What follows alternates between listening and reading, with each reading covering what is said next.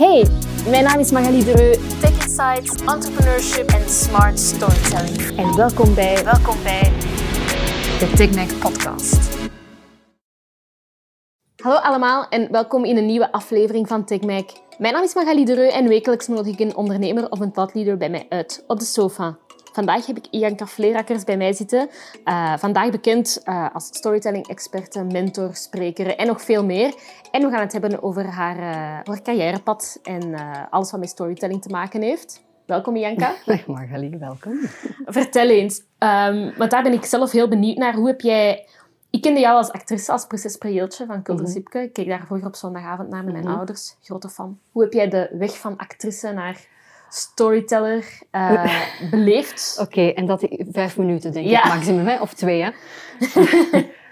um, ja, was de start van mijn, van mijn, niet van mijn carrière als acteur, maar wel een beetje een doorbraak op dat moment. Ik was toen een jaar of twintig.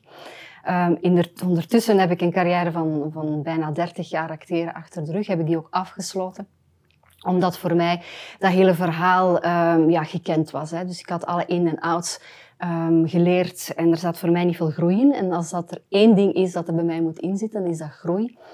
En gelukkig uh, heb ik uh, veel interesses en, en, het geluk van ook meerdere talenten te hebben. Die heb ik dan gebruikt en ben beginnen uh, aftoetsen. En, en in mijn parcours heel wat interessante mensen ontmoet, waardoor dat ik dat het, ja, ja, niet het pad vrijgemaakt werd, maar het pad zichtbaar werd. Ja. Maar toch, de acteerwereld en storytelling, ja. eigenlijk liggen die toch wel heel diep bij elkaar. Absoluut, dat is, dat is uh, dat, dat kunnen mensen zich veel te weinig inbeelden. Ze denken aan een acteur, ja, dat is iemand die doet alsof, die heeft allures, dat is een groot kind, wat ook deels waar is.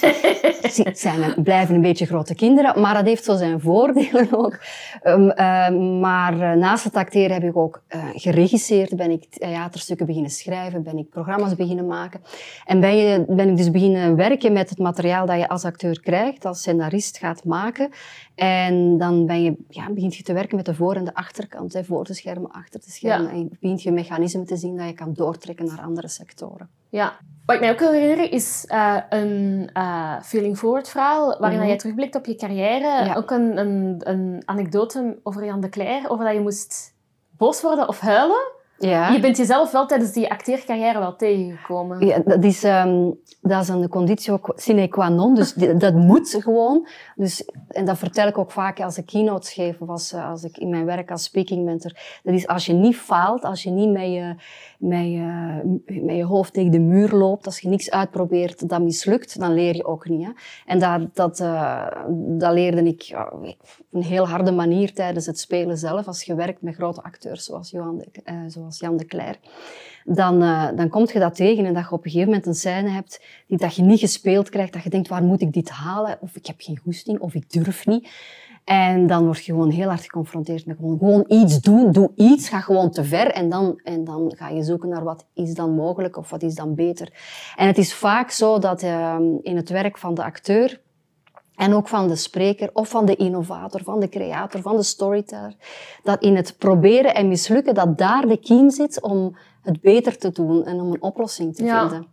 En dat vind ik zo waardevol. Dat is, dat is wat failing forward voor staat. Hè. Ja, ja. Natuurlijk ga je dat doortrekken naar, naar het, het, het leiden van een, uh, van een business of, of, een, of een zaak doen groeien. Dan, je moet altijd een beetje rekening houden. Je moet de berekende risico's blijven. Je moet niet zo wild in het wilde weg gaan ja, doen. Ja. Maar uh, qua spreken kan dat, qua acteren kan dat. Er, op heel veel vlakken is dat zelfs aangeraden, is dat een must. Ja. En op welke andere manier ben jij jezelf in die carrière toen tegengekomen? Um, op welke andere manier? Ja, ik heb, ik heb uh, op, het, op het einde van het hele acteren verhaal uh, gemerkt dat er, dat er te veel ondernemersbloed in mij zit. Waardoor ik niet meer paste in het idee dat, um, dat ik uh, um, in de afhankelijkheid dat ik had als acteur. Dus ja. je, je, je, je zit te wachten tot als, je, tot als je gevraagd wordt voor een casting of voor een rol. Uh, je, je, moet passen in een vakje dat iemand voor jou gekozen heeft. Dat vakje, dat kan je niet wijzigen. Uh, dus denk aan typecasting. Dan moet je, dus een regisseur moet jou goed vinden, maar vroeger was het alleen de regisseur en, en die besliste dan. Nu, dan verschoof dat naar de producer. En uiteindelijk is het een zender die bepaalde wie of wat in een programma gaat zitten. Nu, die zender heeft een heel andere agenda dan een regisseur die een artistiek werk probeert te maken. Ja. En op de duur dacht ik van, ja, dit is een, dit is een commerce. Uh, goed dat de regels zo zijn, maar zo werk ik niet. Dus mijn groeipotentieel werd heel hard belemmerd door de manier waarop dat, dat men te werk ging. En daardoor moet je op den duur nog, nog rollen spelen. Je denkt, ik heb dit al tien keer gespeeld. Uh, is het de ene Vlaamse reeks naar de andere, waar het scenario ook maar... Pff, ja, is dat niet het gevaar met België? Wel, ik moet wel moeten zeggen dat met de 12 ja. en... en uh, dat is dag... veranderd. Hè. Die, die scène is veranderd ondertussen. Dankzij Takshelter is, is heel dat domein open, opengebroken. Maar voor mij was dat te laat. Ik was al te ver. Ik had al uh, een keuze gemaakt van ik wil andere dingen doen. Ik wil veel meer creëren. Vooral de baas zijn over de dingen die ik maak. En mijn eigen groeipotentieel in handen blijven houden. En dat kunnen opzoeken. Um, had ik die beslissing niet genomen, dan had ik nooit Peter Rinze ontmoet. Had ik nooit met hem beginnen werken. Um, en had ik ook nooit met, met al die andere CEO's en die leiders die ik nu over de vloer krijg, uh, kunnen samenzitten en kunnen nadenken over hoe kan je een, een, een nieuw idee de wereld in helpen. En dat vind ik interessant. Het is het, het nieuwsgierige in mij. Ik ben altijd heel nieuwsgierig geweest en in het acteren op een gegeven moment raakt de nieuwsgierigheid op. Dus, dus je hebt al het dramatische werk al... Ja, het was goed geweest. Het is goed genoeg geweest. Het was, oké. Ik heb 30 jaar gedaan, dus het is lang, lang genoeg. Hè. En waarom komen CEO's en bedrijfsleiders, zoals een Peter Hinze bijvoorbeeld, vandaag bij jou over de vloer? Ja, Peter Hinze, die, we zijn elkaar gewoon tegen het lijf gelopen tijdens Creativity World Forum in 2014.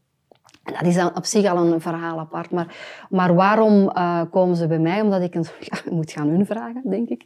Uh, maar deels door het parcours dat ik, dat ik heb afgelopen. Um, door een, eh, een, een, eigenzinnigheid en een onafhankelijkheid. En dat ik ook een beetje ja, een eigen idee heb over de zaken en hoe dat ik naar de dingen ja. kijk. Ja. En hoe kijk je naar de dingen? Je moet een ander programma maken, Magali. Dit is veel te kort voor dat soort vragen.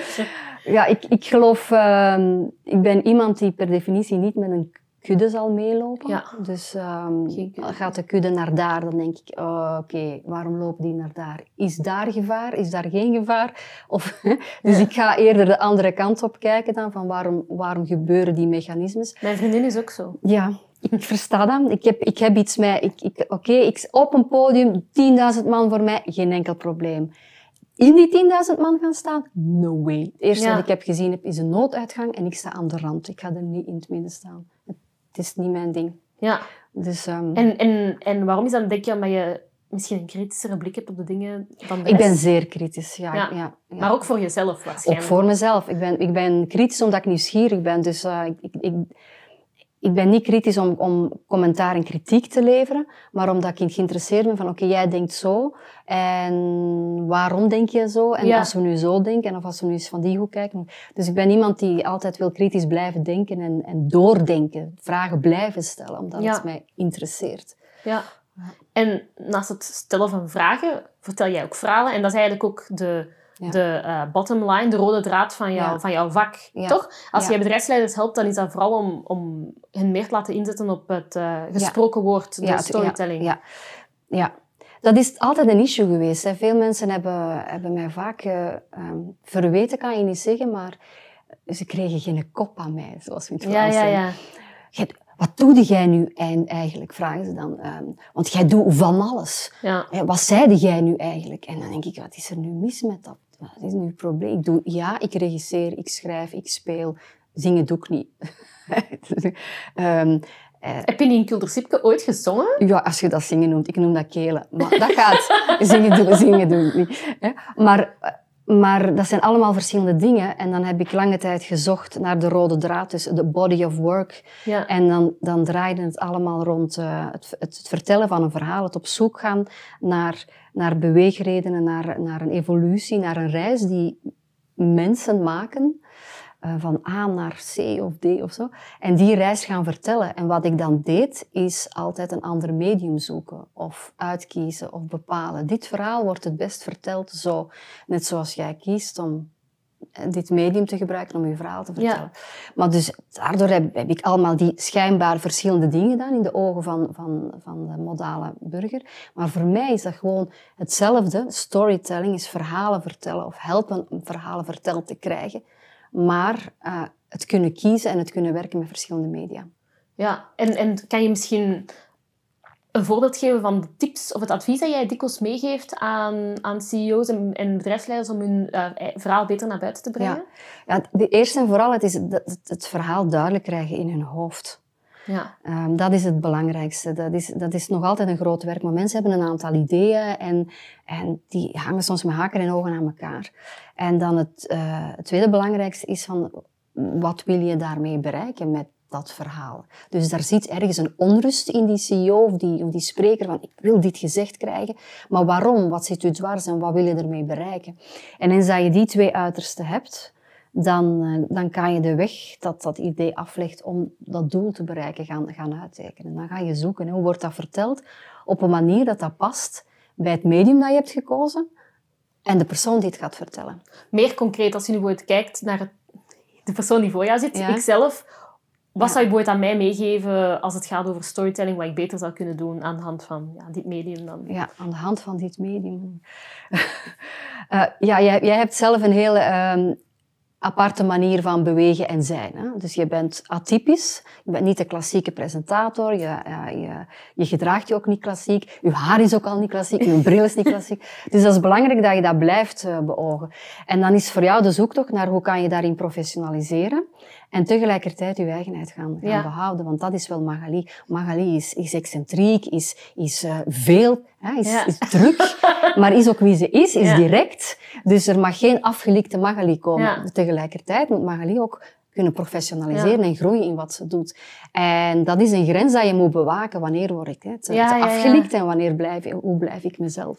En hoe, hoe, vind, hoe, vind de, hoe zoek je zelf Door grens? over die grens te gaan. Hè? Ja, vaak door het door te gaan zien, oké, okay, laat nu eens een afgelikte Magali zien. Hoe zou dat dan zien? Het dupjesken en zo. Van, ja. Hoe gaat dat eruit zien, zo'n afgelikte Magali? en hoe voelt Magali zich dan? En uh, we gaan, is nog niet, dan gaan we nog verder. En dan gaan we terug naar die andere kant. En waar zit dat in het midden? Dat je, ja. Ja, je, je vermeldt daar wel iets belangrijk, vind ik, die authenticiteit. En ik vind dat dat toch iets is dat... Bedrijfsleiders lijken daar veel meer belang aan te hechten. Dreigt het gevaar niet dat het soort van gespeelde authenticiteit wordt? Ja, goh, ik hoor daar zo vaak dingen over zeggen. Van, ja, ik wil authentiek zijn en ik wil geen teksten van buiten leren. En ik wil, ik wil uh, het moet spontaan blijven, dus ik bereid mij niet voor. En dan denk ik, ja, dat is omdat je niet weet wat er gebeurt als je je echt goed voorbereidt. Want dan komt de spontaneiteit terug. Het gewoon spontaan zijn, het gewoon authentiek zijn, dat kan allemaal. Iedereen gedraagt zich zoals hij is, altijd. Maar zet daar een camera voor, zet daar een microfoon voor, zet daar een gesprek, een officiëler gesprek voor. En iemand gaat direct, gaat direct veranderen. Um, en dat is op zich niet erg, maar het is dan de manier waarop je verandert, dat je dan terug kan gaan bijsturen naar iets dat dicht bij jou ligt. Dus ja, die gespeelde authenticiteit, uh, dat zit hem in trucjes dat meegegeven worden. Um, in, in verkeerde um, intenties, um, in het niet hard genoeg werken daaraan. Ja. ja. En hou jij je ook bezig met ja, mijn vakgebied, het geschreven woord, de geschreven storytelling, of focus ja. jij je echt op dat spreken? Ik focus mij echt op het spreken, maar er is altijd wel een geschreven deel in. Ja. De voorbereiding van de tekst. Ja, ik heb, ik heb graag dat uh, de sprekers die met mij werken, dat zij hun... Uh, hun tekst ook uitschrijven. En dan krijg ik de meest geweldige gezichten te zien van, oh nee, kan dat niet. En, en dan gaan we even door die emotie, door die weerstand. Maar toch doen we dat.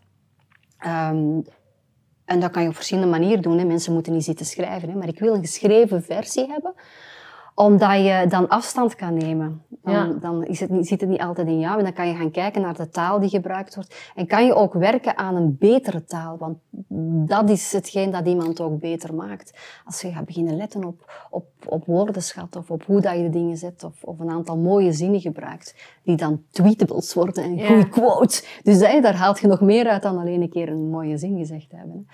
En dat is werken en dat is... Uh, dat is even door, door een weerstand moeten, maar dat levert altijd op. Al was ja. het maar dat je een document hebt waarop je, je kan, waarop je kan terugvallen, wat dat geweldig is. Nu, je zei dat je de uh, stap hebt willen maken van uh, actrice naar on, ja, dat je echt ja. ondernemend was. Um, en ik weet nu al dat je zelf als uh, actrice bent tegengekomen, maar in het ondernemerschap, dat is ook een heel andere wereld. Op welke hindernissen ben jij gestoten? Ja. Um, dus ik, ik, was sowieso altijd al ondernemend. Hè? Dus ja. ik heb altijd wel iemand, iemand, ben altijd iemand geweest die proactief was en initiatief nam. Dus dat zat er altijd in. Mijn ouders zijn ook uh, ondernemers. Ik kom uit een geslacht van boeren. Dus het ondernemen zat erin. Dus ik dacht, piece of cake. En dat ging ook wel. Maar je merkt toch dat heel dat brein uh, creatief is. Dus dat was toch wel een mindfuck. Ja. Als er zo... Um, ja, ik was al wel met boekhouding bezig en ik deed het al wel. En, en collega-acteurs die hadden nog nooit een boekhouding gezien. Dus ik was op al die vlakken was ik allemaal wel goed bezig. Maar om daar in extremes in te gaan en het structureren en organiseren, heb ik toch, uh, toch hardop moeten, moeten oefenen en, en werken. En nog steeds. Hè. Dus ik blijf een creatieve ziel. En wat goed is, ik moet dat bewaken. Net zoals jij jouw excentriciteit moet bewaken, moet ik dat bewaken. Maar anderzijds moet je, die, moet je daar iets van structuur in krijgen. Hè? Ja, ja. En dat was toch, uh, een, ja, toch wel een, een moeilijke, of is nog altijd een moeilijke bij momenten. Structuur en processen. Want ja, de creatieveling ja. en de ondernemer, ja. vaak zijn die twee... Ja. Zetten die twee elkaar uit hè, in de realiteit? Dus ik ben nu, ik ben nu ongelooflijk hard geïnteresseerd in, in systemen. Het sowieso technologie, maar laten we, mijn interesse voor technologie heeft niet noodzakelijk met het ondernemerschap te maken. Maar dus ik, ik hou ontzettend van systemen, maar met als doel van mijn, mijn echte werk, namelijk het werken met sprekers, het, uh, het brengen van keynotes, van daar meer vrijheid in te maken. Dus ik geloof in, in, in zoiets als... Um, de vrijheid ligt in de gebondenheid. Pascal Platel zei dat ooit in een theaterstuk dat we samen maakten. De vrijheid ligt in de gebondenheid. En dat uh, klonk toen hilarisch in dat stuk. Maar ik, ik merk ook wel dat dat zo is. Dus als je voor jezelf een speeltuin creëert, die, die dan ruimte geeft om, om, uh, om dingen te doen, dan, uh, dan heb je die ruimte. Dus door, door systemen te installeren, automatisaties en, en als software te gebruiken en daar hard in te gaan, ook qua mailverkeer en assistent te gebruiken, door al die systemen te installeren, wil ik die vrijheid om te creëren terug, uh, ja, terug oppakken en terugkrijgen. Is dat niet heel moeilijk te verzoenen met jouw kritische blik op de dingen? Het is een never-ending story. Hè. Het is vakantie, dus wat doet een mens als ik dan? Dan ga ik beginnen software testen. ja, en je, kan je concrete voorbeelden geven? Uh, bijvoorbeeld mailmarketing, Active Campaign gebruik ik uh, heel hard. Nu ben ik... Um, um, ik heb een maand, aantal maanden geleden een uh, planning tool geïnstalleerd die... Um, uh, die mensen die met mij willen spreken of klanten die sessies willen boeken, dat ze via een... Um... Calendly toevallig? Nee, ik gebruik niet Calendly omdat het voor mij niet ver genoeg gaat. ja, ik ben een maniak, hè. Ik ben echt een maniak geworden. Ik ben een geweldige nerd geworden. En een nerd en een 100% creatieveling. Dus, dus het bestaat, het zit hier. Hè. Dat is heel raar, maar hè, het is mij overkomen. Um, waarvoor ik Apple dankbaar moet zijn. Uh, dus dus die, ik gebruik equity scheduling. En uh, dat geeft mij raar. Hè? Dus door de gebondenheid, door te bepalen van welke momenten ik voor wie en wat beschikbaar ben, creëert dat rust in mijn agenda, creëert dat vrijheid. Ja. Maar ik moest door dat proces van wanneer wil ik bereikbaar zijn, wanneer wil ik wat doen, want zover gaat het. Hè? Ja, want je bent ook een bezig ja. bijtje en volgens ja. mij kan je blijven gaan. Ik, ik blijf nog altijd gaan, dus het moment is nog altijd niet, niet gekomen dat ik... Um, uh, dat ik niks doe. Het staat voor mijn to-do van vandaag. Deze vakantie ga ik ook genieten en rusten. Maar ik geniet van mijn werk. Dus ja, dat is ja. een dilemma. Is dat niet een heel groot gevaar als je werk een grote passie is, waarbij ja. voor heel veel mensen ja. ongetwijfeld herkenbaar klinkt? Ik heb nooit anders geweten. Ja. Dus ik heb, ik heb het geluk gehad van, van in het begin uh, echt... Ja, ja, ik ben daar nu een gelukzak in. Ja. Of, of, ik heb het ook zo gestuurd. Heb ik heel mijn leven kunnen kunnen doen wat, wat ik wou. Ja. Ik heb wel opdracht gedaan voor brood en allez, brood op de plank te krijgen, maar in de fond heb ik altijd gedaan wat ik wou doen. Ja. En, en um, wat vond je... Je hebt waarschijnlijk ook een paar tegenslagen gehad. Um, ja. Welke zijn de voornaamste die je herinnert en hoe hebben die jouw verdere carrièrepad bepaald? Ja, ik zie, ik zie um, dingen die uh, mislukt zijn niet als als mislukkingen, maar eerder als opportuniteiten. Dus ik heb heel snel, al heel jong, geleerd dat als je tegenslag hebt, dat, dat, uh, dat het iets is om uit te leren en voor te gaan. Dus uh, ik rouw dan heel diep en hard. Hè? Dus ja. dan uh, vol een bak huilpartij, drama, kort en Ja. voort. Blijft er toch wel in zitten. Ja, ja. ik kan huilen op commando, hè, Magali. Dus, of ik kon dat toch, dat ik het nu nog kan. Ehm, dus, en er zijn, natuurlijk zijn er zo'n aantal dingen geweest, van kansen die je zag voorbij gaan. Ehm, ehm, Wat zou je jongeren zelf meegeven? Als je het nu opnieuw kon doen, als je nu als onderneemster kon beginnen ja, en terug in het verleden kon gaan, wat zou je echt anders Goeie- aanpakken? goeie vraag. Ik denk dat ik... Ik had tien jaar eerder moeten stoppen met spelen en beginnen ondernemen, denk ik. Waarom is die leeftijd zo belangrijk? energie, ehm, tijd om uit te proberen, eh, eh, tijd krijgen om te groeien. Nu, langs de andere kant was het nu ook het moment. Het komt nu allemaal, het komt heel gemakkelijk. En misschien Ja. juist omdat ik die ervaring heb opgedaan. Tien jaar jonger betekent ook minder ervaring. Maar ik zou het toch rapper hebben gedaan. Ja. Ik heb te lang gewacht, terwijl ik al langer wou. Maar ik Ja. heb te lang gewacht. Ja. En met welke bedrijven werk jij vandaag zoal, eh, zoal samen? Wie zijn zo de... Ja. Ehm, ING, Retail Detail, ehm, Nextworks, ehm, ehm, wacht hè, eh, Too Good To Go, Make Sense. ehm, To Go To Go, dat is die voedselverspilling. ja, van Dus, Johan Malisse, Ja. ja. Geweldig concept. Ja, geweldig Geweldige- concept. Geweldige jonge man ook. Ja. Ja. En hen help je met public speaking. Ja, Jonas eh, moet ook voortdurend gaan spreken hè, die, Ja. en zijn, zijn eh, visie gaan verkondigen. En dan, eh, maar dat is aan Jonas zelf, hè, dat die ik dan train. Ja. Wat zijn, niet per se wanneer je samenwerkt met die bedrijven, maar gewoon algemeen in het leven, wat zijn jouw... Je helpt mensen mee op zoek te gaan naar hun verhaal, maar wat zijn jouw eigen doelstellingen? Wat wil jij Ja. vooral bereiken? Voor mij is, ehm, is de weg er naartoe altijd belangrijker dan het doel op zich. Maar het betekent niet dat ik geen doelen heb. En mijn initiële doel altijd al is geweest, is eh, van kijk, je hebt een, eh, een pakketje talenten in eh, meegekregen. Doe daar iets mee. Ik vind het mijn morele plicht om daar iets mee te doen. En hopelijk wordt daar dan iets, komt er iets groot uit of iets klein uit. Maar explo- plo- exploreer de tijd en de, en de talenten dat je hebt. Dus je doet daar iets mee.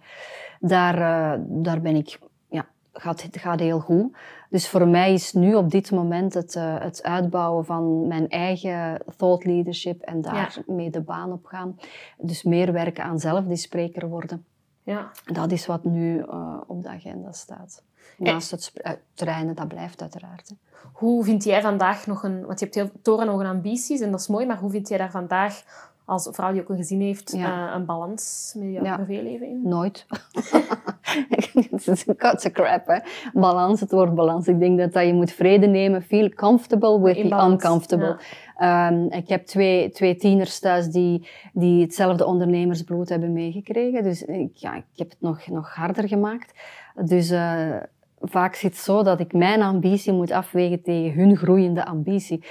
Pas op, dat zijn tieners, ze zitten nog op school, maar die willen nu aan een bedrijf beginnen. Dus ik moet die Amai. ik, moet die, ik, ik wil ze voeden en tegelijkertijd temperen. Ehm, dus dat is, die balans is er met momenten, maar dat is niet blijvend. En ik denk dat dat een utopie is al- als ondernemer.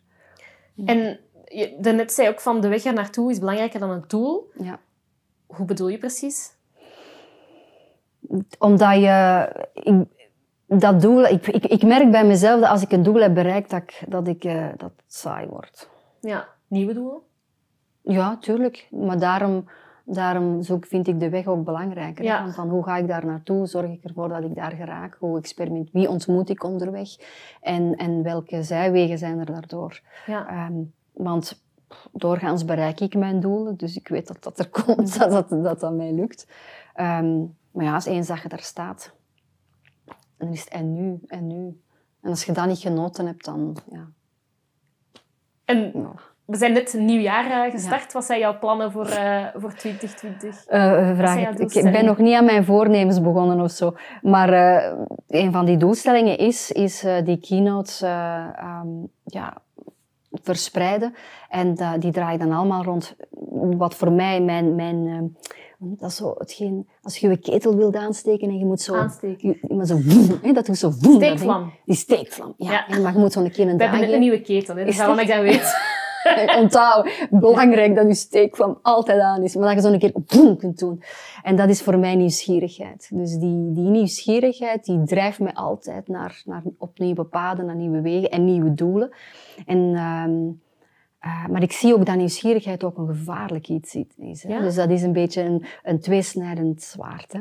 En, en die, um, die spanning, dat vind ik als, als artistiekeling, als, als storytelling architect dan, vind ik interessant. Van waar, waar kantelt het een naar, naar het goede, waar kantelt het naar het slechte. Waarom is daar, nieuwsgierigheid soms zo gevaarlijk volgens je? Ah ja, kijk, alles, nieuwsgierigheid creëert um, een nieuw idee creëert. Iets van, hoe zou het zijn als what if? What if dat en dat en dat? En dan wat merk je in de technologie? Dat mensen daar dan mee aan de slag gaan. Wat als we een knie zouden kunnen vervangen? Wat als we, als we een oor zouden kunnen organisch maken? En dan, hop, uh, dan gaan ze daar beginnen onderzoek naar te doen, wordt dat gecreëerd. En dat lukt en dat lukt en dat lukt. Maar dan, dan blijkt dat er, dat, er, uh, dat er ook andere dingen met die, uh, met die zaken kunnen gebeuren. Bijvoorbeeld, atoombom was initieel niet bedoeld om een bom te maken, maar initieel was dat een energiebron. Ja. Een nieuwe energiebron. En elektriciteit werd ook gebruikt voor de elektrische stoel. Ja, voilà.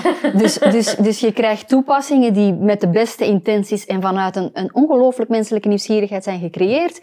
En dat kantelt zich ineens. En wij mensen, wij zijn daarin gevaarlijke wezens. Hè? Dat onze nieuwsgierigheid ja, moet de juiste wegen aflopen. Wat zijn jouw angsten? Mijn angsten. Ik denk op dit moment dat mijn, dat mijn kinderen. Um, dat mijn kinderen niet positief naar de toekomst kunnen kijken. Want dat heeft de jeugd wel, merk ik. Ja? Die zien een wereld op zich afkomen waar ze niet vrolijk van worden. En dat vind ik... Dat vind ik uh, Door politieke ontwikkelingen? Of? Maar alles. Dus alles uh, um, mijn dochter kan zo vertellen van ja, pff, ik weet niet of dat ik kinderen op de wereld ga zetten, want wat voor kinderen, wat voor wereld krijgen die hier nu?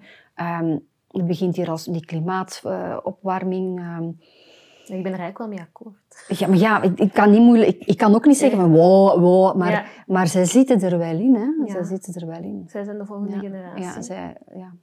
Maar je doet er in ieder geval alles aan om eigenlijk mee dat positief ondernemerschap en dat, die creativiteit te stimuleren bij hen. Ja, absoluut. Ja. En dat moet je vooral blijven doen. ja, dat zijn mama's voor. Hè.